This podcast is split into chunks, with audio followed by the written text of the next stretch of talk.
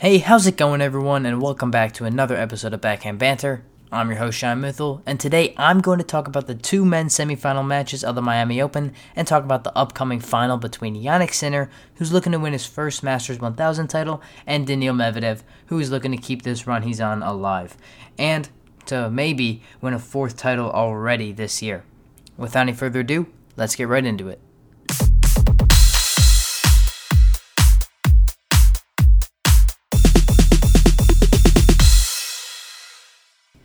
Alright, now I'd like to first start off with one of the semifinal matches Jannik Sinner versus Carlos Alcaraz.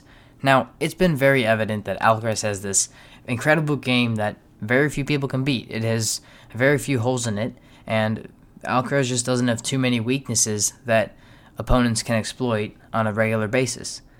But Sinner played a very intelligent and well executed match, and that's why he was able to beat him. Now, Sinner knows you can't just move Alcaraz and expect an air. His defensive game is too good, and then you could try to grind with him, but there's probably only one person in the world who can grind with him, and that's Novak Djokovic. It's very hard to just sit in a point with him from the baseline and rally with him because, again, Alcaraz is just too good at it. And Sinner executed a certain plan very well. He was able to put Alcaraz on the run, but obviously Alcaraz's defensive game is very good so he's going to get to those balls. So what Sinner did is he would slowly work his way into the net because this shortens the amount of time Alcaraz then has to get to every ball.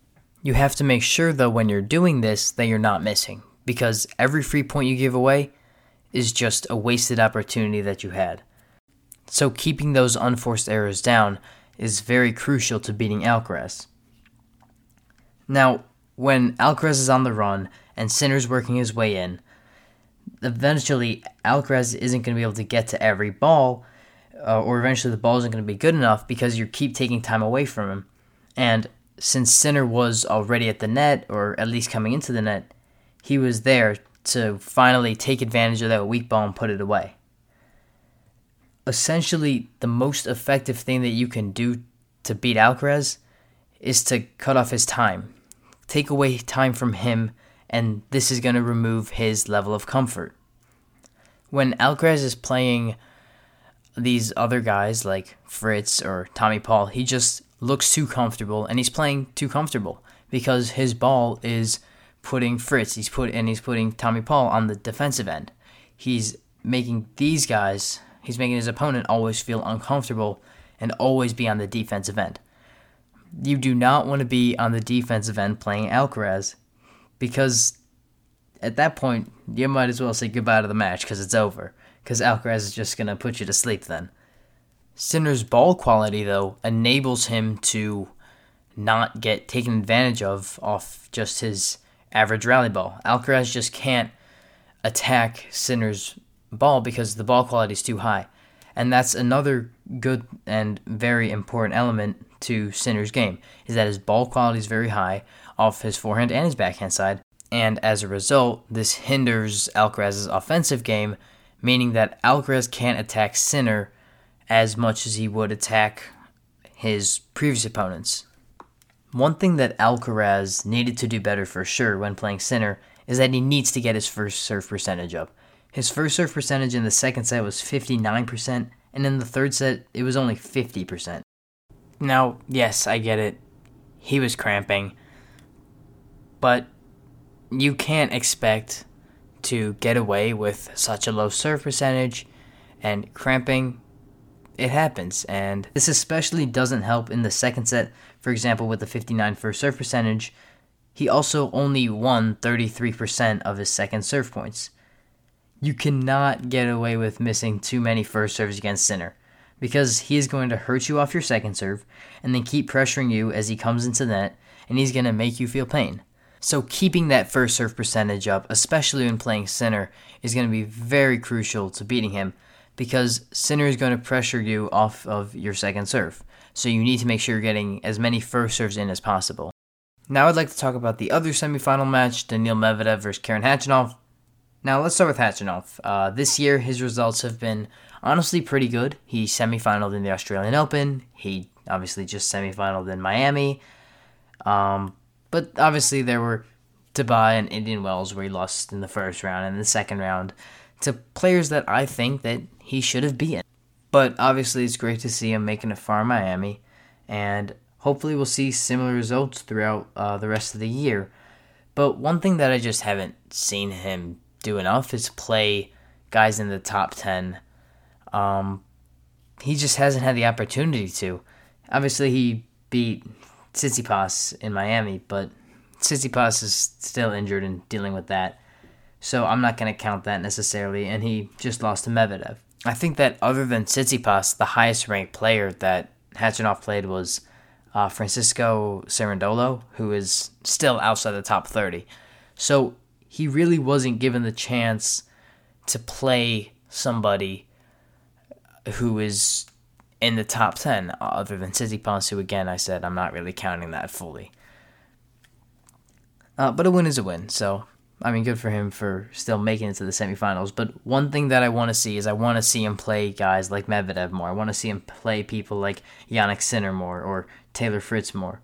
He's beaten these. He's beaten like Rublev and Fritz before, but he hasn't played these guys in forever. So I just wish that like upcoming into the uh, clay swing that we can see him play these guys because it'll give us a good indication of where he is level wise and if maybe he could break into the top 10 this year because he's like 16 in the world right now. So it could definitely be a goal for him. And that's really what he needs to be able to do. If he can beat these guys in the top 10, those are the people standing in his way from winning tournaments like Miami consistently. these are the people that are going to stop him, and once he can beat these guys, then he's going to have much better results. Now, for Medvedev, well, he's been on a roll lately. He's lost a total of three matches this year, and he's won three titles already Dubai, Doha, and Rotterdam.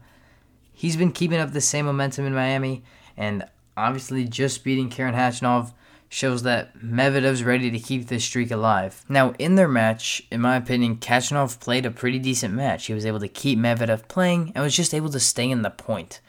Uh, that's why the first set was so close and why he was able to win the second set. Khachanov was patient and he waited for the right opportunity to attack, and when that opportunity presented itself, then he pounced and capitalized. He wasn't too aggressive, which is a very good thing.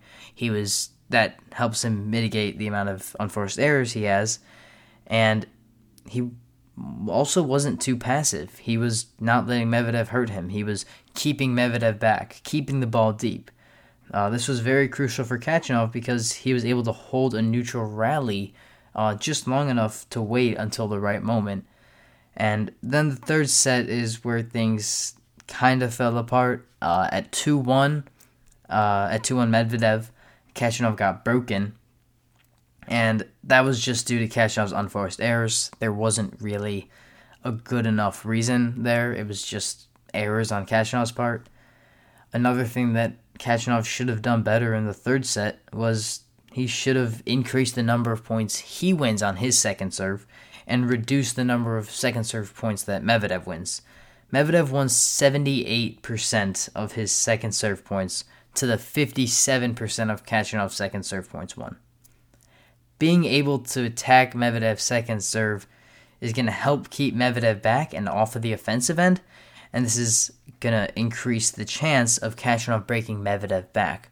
But with the 78%, but with Medvedev winning 78% of his second serve points, uh, that just shows that Khachanov needs to put Medvedev on the defensive end off of his second serve and not let Medvedev get away with that amount of second serve points won. Now, I think that the final between Jannik Sinner and Daniil Medvedev is going to be a very exciting match. Yes, Jannik Sinner has never beaten Daniil Medvedev. He's 0 5 against him. Granted, all those matches are on indoor hard court, so this is outdoor hard court is going to be a little bit different. But I don't think we should be focusing on the surface really. If Sinner plays like he did against Alcaraz, I think he's going to have a very good shot at winning. The one thing that Sinner cannot do against Medvedev is give away too many points for free. He needs to reduce his unforced errors because when he's attacking Alcaraz and he's putting Alcaraz on the run and putting Alcaraz under pressure, he's still missing too much when he's doing that. Granted, he's on the offensive end, but when you're doing this against Medvedev, you still can't miss. He had 26 unforced errors against Alcaraz, uh, but Alcaraz also had 27. Medvedev is not going to let Sinner get away with missing too much. Sinner's strategy should be to stay in the point with Medvedev long enough and make sure he doesn't get too greedy. He does not want to just go for something that isn't there. He needs to wait until the opportunity is there, just like what Khachanov did. And without missing, that's the key part here. He just can't miss when he's attacking Medvedev. And then without missing, Sinner can attack Medvedev and hurt him. He needs to play very similar to how Khachanov played, which was keeping Medvedev deep, sticking in the point, waiting for the opportunity, and pouncing at it. Definitely does not want to get too greedy, doesn't want to get too passive. Needs to be a very similar game plan that Khachanov had, just needs to execute it a little bit better. Sinner obviously also needs to have a high first serve percentage, uh, coupled with a low amount of unforced errors. And the one thing that I think he should do that Khachanov didn't do was capitalize off Medvedev's second serve. And every second serve that you get from Medvedev, take that as an opportunity to get a break against him. And if he does that, then I think Sinner is going to have a very good shot at winning his first Masters 1000, something that is well overdue, in my opinion. As for Medvedev, he needs to make sure that he covers the court like a beast. He especially needs to make sure that he just can't give away free opportunities uh, for Sinner to attack. He just needs to keep that ball deep, keep it just away from Sinner. Do not let Sinner get any opportunity. Uh, if Sinner loses that offensive end, then Medvedev is going to be in a lot better shape. Yeah, and if Sinner is going to gain that offensive end, he better earn it. That's what Medvedev needs to be thinking, and he needs to make sure he executes that too. Anyway, that's going to wrap it up for today's episode. I think that we're going to have a new Masters 1000 champion in this seemingly exciting final. That's my opinion at least. But Medvedev's playing really well, so anything can happen. It's going to be a fun one to watch. Thanks for listening, and I'll catch you next time.